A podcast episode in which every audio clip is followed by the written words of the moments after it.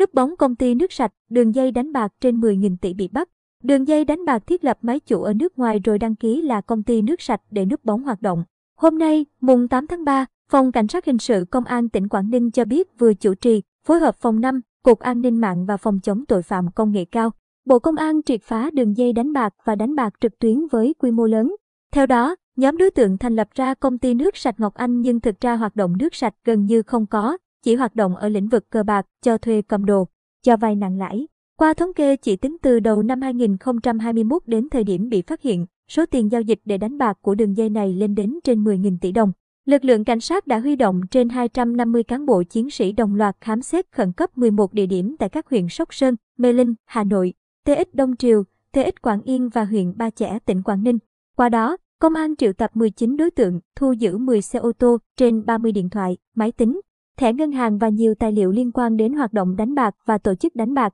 Cơ quan công an còn thu giữ và phong tỏa gần 1 tỷ đồng, thu giữ hai khẩu súng, 27 viên đạn các loại tại địa điểm khám xét thuộc huyện Sóc Sơn, thành phố Hà Nội.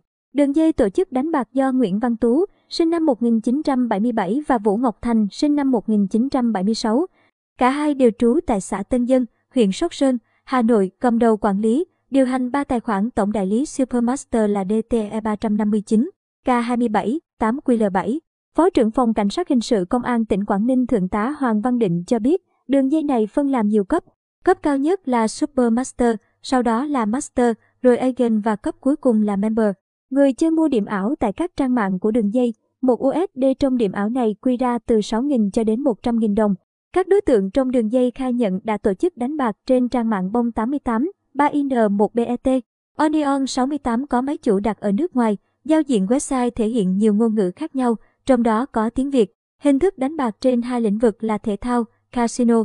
Tham gia trong đường dây tội phạm này này chủ yếu là đối tượng cộng cán, hoạt động đánh bạc có tính chất liên kết ổ nhóm, núp bóng doanh nghiệp, nhiều đối tượng có tiền án, tiền sự về tội đánh bạc, cố ý gây thương tích. Đặc biệt, thành viên trong nhóm là Ngô Văn Huy có đến 6 tiền án, tiền sự, Nguyễn Văn Tú có 3 tiền án. Công an tỉnh Quảng Ninh đang tiếp tục điều tra làm rõ các tình tiết liên quan đến vụ án để xử lý nghiêm theo quy định pháp luật.